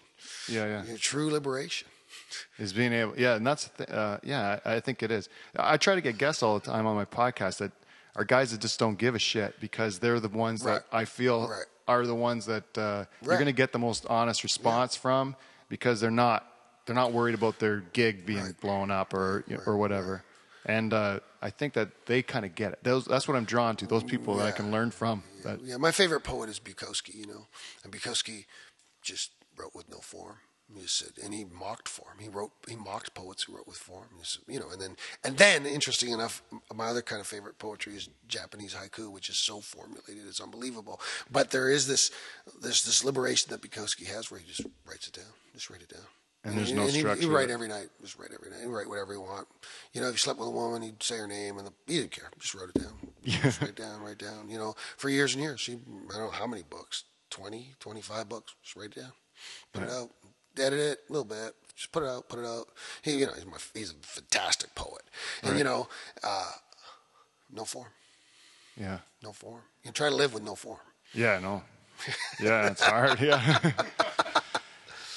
well, I had a whole bunch of stuff, Fred. And do you have time? Because I didn't. I, I mean, we're going late, late, and it's gone so quick. And Let's give it another fifteen. all Okay. Right, another fifteen. because uh, I, I I didn't. Uh, it's just such a nice conversation. Actually, Oh, it's been easy as. Yeah. Um, Yeah, in there. Did you, do you mind? Thank you. the one thing I wanted, I saw the, I saw Dear Johnny Deer last last year, Yeah, yeah. And uh, we got a, a gift for Christmas to, to Oh, go nice. to to, Yeah. to see a, or a bunch of plays, and that was one of them. And uh, actually, I got to be honest with you, I didn't think I'd like it because I don't like anybody. I generally don't like people who try to pro- portray rural living. Yeah.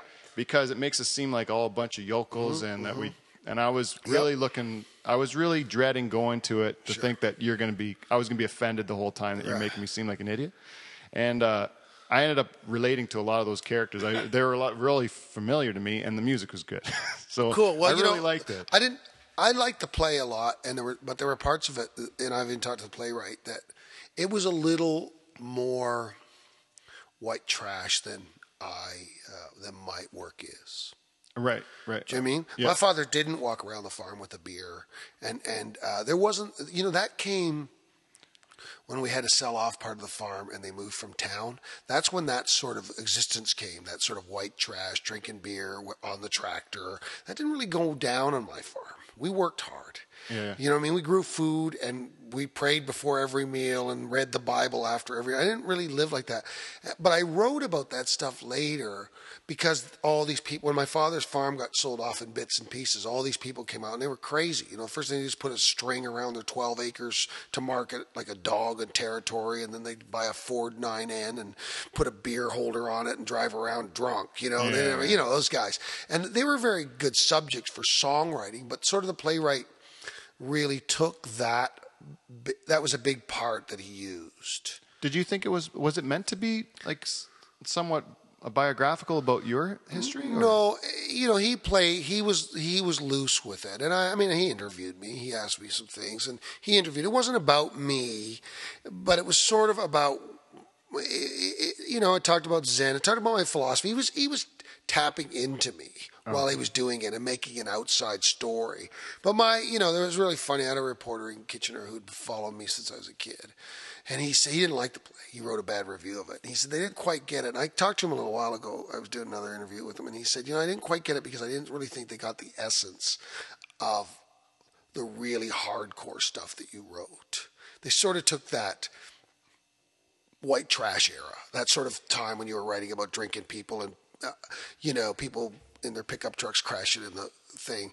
And uh, it was interesting to me that he got it because I sort of had that going on. I sort of agree with you that I didn't want them to look, I didn't even want them to look as hicky as I thought they looked. They already did, I yeah. already thought they did in that play a little bit. Yeah, I was expecting more, like like more caricature, like of, of yeah, us. they, they didn't do that, Yeah. but they still, uh, you know, sometimes I have this really uh, this this hardcore thing I think about, and that is in the '90s when I went to Nashville, I was singing songs about white trash and trailer parks, and it wasn't done in country music. It wasn't being done, and there was a bunch of us. There was a guy named Chris Knight, and there was uh, there was a few of us singing these songs, sort of about the edge of country you know, where things weren't good, you know, where there were broken bottles every morning. And it wasn't long before mainstream country picked up on us and just took that thing and turned it into this horrible thing it is now. But we were, th- and I sort of didn't mean for it to go there. I was doing this thing, I was sort of tongue in cheek poking fun of country a little bit. Of, you know, just, you know, I yeah, just- your dog running away. yeah, and- yeah. It was just poke- and in turn, they took it and ran with the satire as if it was the real thing. Oh, yeah. And uh, to this day, I go, "Oh, you guys, you, missed missed, the point," Yeah. you know. And I thought the play sort of uh, missed it a little bit on that end. Yeah, yeah. But the music was good. Thanks, man. Thank you. and all in all, I really liked the play, and I really thought the actors and actresses were great. I thought they were really great. Yeah. You know. I ended up getting real upset watching it. Uh, like I squirmed in my seat a little bit. It's- uh, There's the whole infidelity part of it. I don't do well with it. right, I get right. really mad at that See, that's the thing. That's the thing that I didn't really. That wasn't really in my world. That I wanted that to be. You know, I was much more uh, into the that hard time on the farm. Yeah, that's sort of my theme. Was I had that was my theme more than the infidelity. You know, Yeah, I- yeah. I- that was never the crisis to me. The crisis was we're gonna lose the farm. Yeah, yeah. And, yeah, I think people are starting to forget about that era in farming. Oh man. Yeah, like Oh, it's man. it's yeah, uh, yeah. like I'm, for me, I, when I worked for Farm Credit Canada, so that I, we could never get over the stigma of the '80s because it was Yeah. it was a tough time, and Farm Credit had the majority of the loans Yeah. because they were lenders of last resort at the time, and and so we always lived under that. So we got to hear the stories forever and ever. Well, you know, uh, that was an interesting time because I was I was a pretty big fan of Pierre Trudeau, but he was horrible for farmers. Yes, he was. He was yeah. horrible for and Eugene Whelan and that stupid hat. Yeah. those guys they were horrible for farming, and no one. I'm the only guy who will ever say this publicly that Yeah. they were horrible for farming. Farming went from being the uh, number two employer in Canada to number seven in that era. It went, you know, and I watched them. I was at every auction sale of the neighbors. It was a terrible. Oh, it was- it was a terrible time. And you know, really, I used to say, boy, when a factory closes, they all bitch. But when a hundred factories closed, they didn't say anything. Yeah, yeah, You know, yeah, hundred yeah. little factories closed. That's right. Yeah.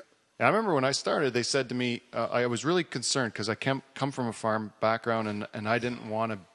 I, I knew of that era and I didn't want to be the guy that had to do that stuff. Yeah, yeah, I didn't yeah. think I'd be able to stomach it. So I remember talking to a really old banker at the time, like a guy that had been through it, you know, when I started. And I said to him, like, how do you do that? How do you go like sell a guy's farm? Like, I don't know how you can live with yourself, you know? Like, I don't know if I'd, I think I'd quit before doing yeah, that. yeah, And he said, he said, you know what? He said, uh, during that time, if you were a man that treated people with uh, respect and and and that you understood their situation, didn't blame them for it, you know, you just you tried to make save them as much of their Yeah. equity as you could, and you treated them with dignity and respect, and try to give them a better, make their life better by doing it. You were you were generally well received. He said one time he went on. It was at Christmas. It was just after just after Christmas, and he had to get paperwork signed, the final paperwork signed to sell a guy's farm, and uh, he was just dreading it because you know he knew it was the holiday holiday season. He was going into a little house in town. He had a knock on the door, and he's just thinking, "Oh, geez, I've just you know kicked these guys off their farm the first time they've li- they've been off the farm and and uh, for Christmas, and just felt like how, how, he just was not looking forward to it." They opened the door. They were happy to see him. They invited him in for a coffee or whatever. And they said, you know what? This year, because we've been so worried about debt for the last five years that we never had any Christmas presents. Now we've been able to sell our farm. We actually have a little bit of money for Christmas presents. We don't owe anything on our house. And we've this is the first time where we we've had a, a decent Christmas, and they thanked him for it. And I'm like, well, that might have been the exception, but it's nice to Well, and also, did they thank him two years later when they got you? They went, "Oh my goodness," you know what I mean? Yeah, you yeah, know, yeah. you know what I mean. There's always that relief to get out of something, right? Yeah, yeah. you Oh, my, you know, but they could have got back. you know, they could have done so, They could have done something so easily, and it's so foreign to our government. Could have just sold them back to farm at fifty cents on the dollar. Yeah, there was a lot of debt written off during that. Period Yeah, but you know, they could have just yeah. said somebody bought that farm at fifty cents or forty cents on the dollar. Sell it to the guy who's who's farmed it for twenty years. Yeah. This is such a simple solution to me. And yes, are they going to fail again? Maybe one, maybe a few of them would. But you know, but but Yeah. not not. Uh, you know, I, I always wonder if that just wasn't an orchestrated thing in those days because they they, they really were turning towards Trudeau loved yuppies. He mm. loved yuppie culture. Yeah. You know, he did. He was cool. He was loved cool, and it, everything got cool in those days. It was so. It got to be almost embarrassing to be a farmer in the eighties. What, a- what, what, you know, it never did in Europe. Yeah. It never did in Europe, but it, it was like in, in America here, in North America, we're just like, oh, you're a farmer, where it was the coolest thing to do in 1972 there ever was. Tw- Ten years later, it was like, oh, you're a farmer, you should be doing coke and yeah, yeah, yeah. spiking your hair, you know? I always wonder about how did Canada ever become that? We got all this farmland, we feed the world. How did we ever become this yuppie culture? Yeah. You know what I mean? Yeah, and you look at some of the well now I think we're kind of I, almost at that again because the the people that are left into it are like their their farm values are doubled in the last two years, and they Sure. their interest rates have been low for so long. All it's going to take is like like rates to go up a couple percent, Oh no, and we're we're right back we're in the same situation. that and there's a real huge back to the land movement. It's just underground right now. You know, this local thing, Mm-hmm. although it's sort of tongue in cheek to me by local, you know. Yeah. But uh, I get it, and it's really good for things because there is a huge. You know, we have we have uh, people coming around Port Dover, coming around Waterford, and coming every Wednesday selling their organic produce, which they're working for real to. And it's it is a thing, and people are aware of it. Yeah. it's aware. It's great. Yeah, and I th- I always talk to the farmers who used to s- scoff at it. They used Yeah. to be like, ah, you know, like Yeah. all these uh, hippies with their Yeah, animal welfare and the organic bullshit and all that stuff. That's all just a load of crap. I, I'm saying, you don't. It doesn't matter what you think. As a far- unfortunately, as a farmer, it doesn't matter what you think. Your marketplace that you're selling your product to doesn't understand you at all, and you have to, you know, you gotta, you, you gotta understand that's who you're catering to. If they don't want chickens to be on a cage shitting on the chicken Yeah, below them, yeah. then let the chickens run in the field and lay eggs because that's the only way you're going to sell it. But the, the the catch is that those suburbanites have to pay for it, and right now they're not willing to do that. Well, I think they are. I just think nobody's marketed to them properly. Just say, look, this, uh, you know, you know, you know how to market lettuce? It's the same price as chocolate bar. They go, oh, I can do that. Yeah, yeah. That's all you do. It's just, Yeah. just done. You know, it's just, it's just so many things. It's like unemployment. You know, I could employ Canada just like that. Just stop self-serve gas. yeah, I guess so. not- yeah. But you'd have to find people that are willing to pump gas. Listen, people will pump gas when they're when they're really broke. You know what I mean? When they're really broke, they'll pump gas. It's just like it's just like there's lots of solutions. It's just they don't. It's just sort of the You know, I was at a farm conference a year and a half ago playing it. Actually, I got flown into London from. I was out west, and they flew me in to play this conference in the middle of a tour solo, and I didn't know what kind of conference it was. And I was playing my little farm songs about people losing the farm and everything. And finally, the woman that hired me said, "I don't know if you realize, but all these guys own ten thousand acres. Like these are really rich farmers. These are really these Yeah. are the guys, right? Yeah, Who yeah. bought all the farms and did all things. Anyway, after I'd done the show, which they liked, okay." Uh, they all sat. They sat down and they were having. The, you know what they all talked about? Organic farming. One guy said, "I'm from, uh, you know, Wisconsin. I got three thousand acres of uh, organic beans. like they were really ta- all they were talking about was and not disdainfully. They were talking about how they were doing it. And you know what? I really got a lot of hope for that because hippie guy working in Boston growing up, he's going to get tired. Yeah, yeah. He's going to quit, but those guys are feeding the world. They're feeding us through through the department store. And I was going, this is, really gave me a lot of hope. Yeah, I just see the organic guys around here. They they're the same type of guys, like the big big guys, Right, right. big units, but they they get to the point where they're, they're not getting paid anymore for it, Yeah. and it costs them more to grow it. And then they're like, well, if you're not going to pay me, then I, I'm not growing. You know, they're just not marketing it. I, I know. I, I'm trying. I mean, we all, we know this. We live in this. I live in an art culture. I'm an artist, I, and they will pay. They will pay. It's just nobody's married that. They will pay. You know, I know that you got to make it easy to get.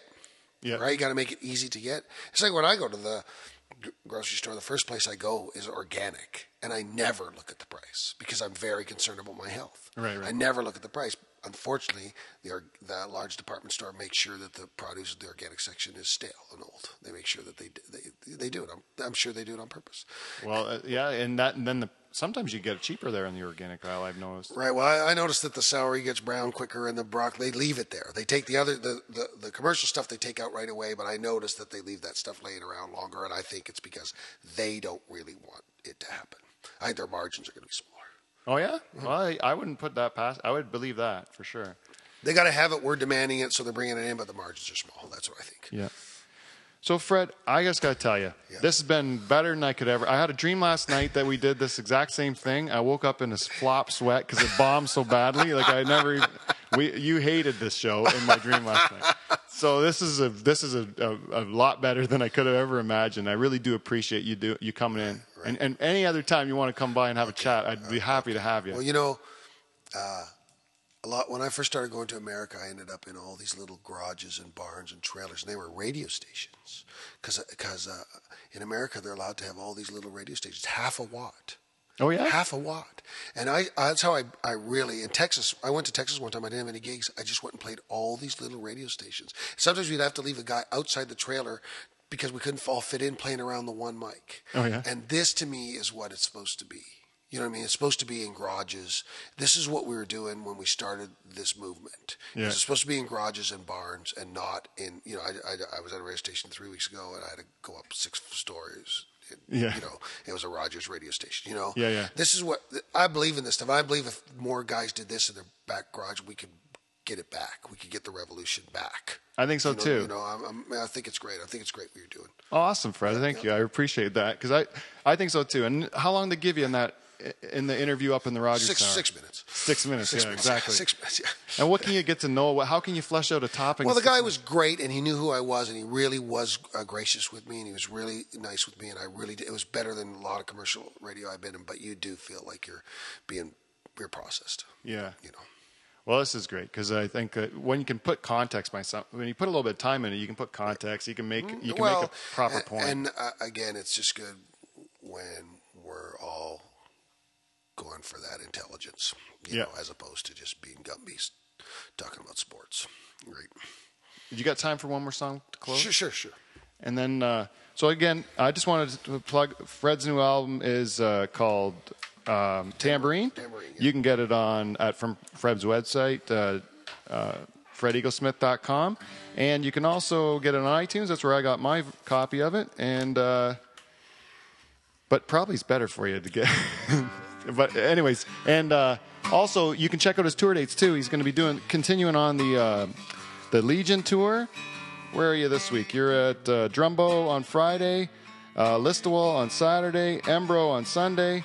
Next week he's in uh, Ailsa Craig, Burlington, and Clinton. So check his website out because he's got all his dates down there. He does about 270 of them a year, so you can see Fred all over. He could be coming to your town soon enough, I'm pretty sure.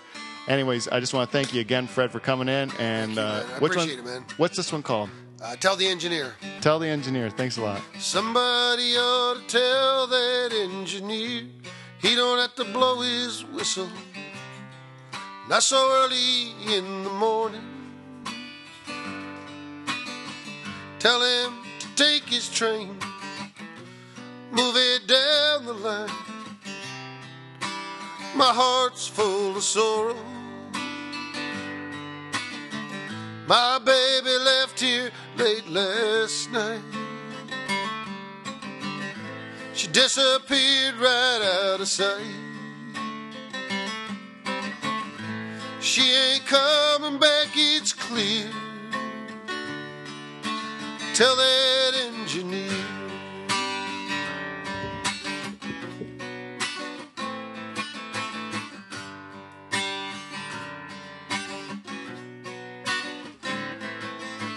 I am just a poor miller's son.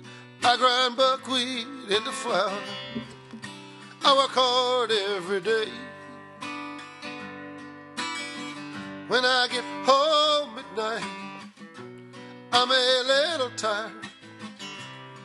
I don't have that much to say. She just wouldn't understand. She wanted more than just a man. She rode that train right out of here. Tell that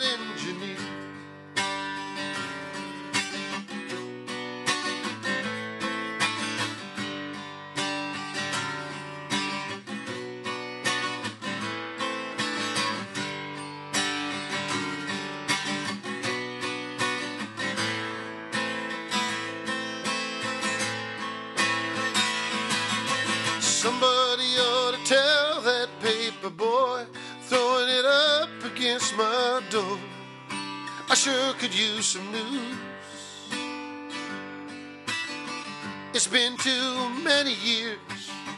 I've cried too many tears. I paid too many dues.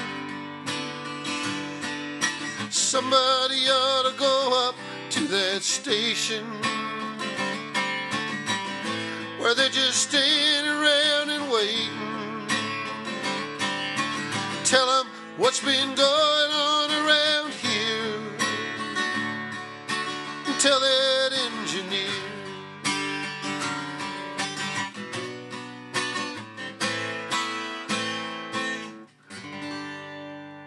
Uh-huh. Great. Thank you. See you next week, folks.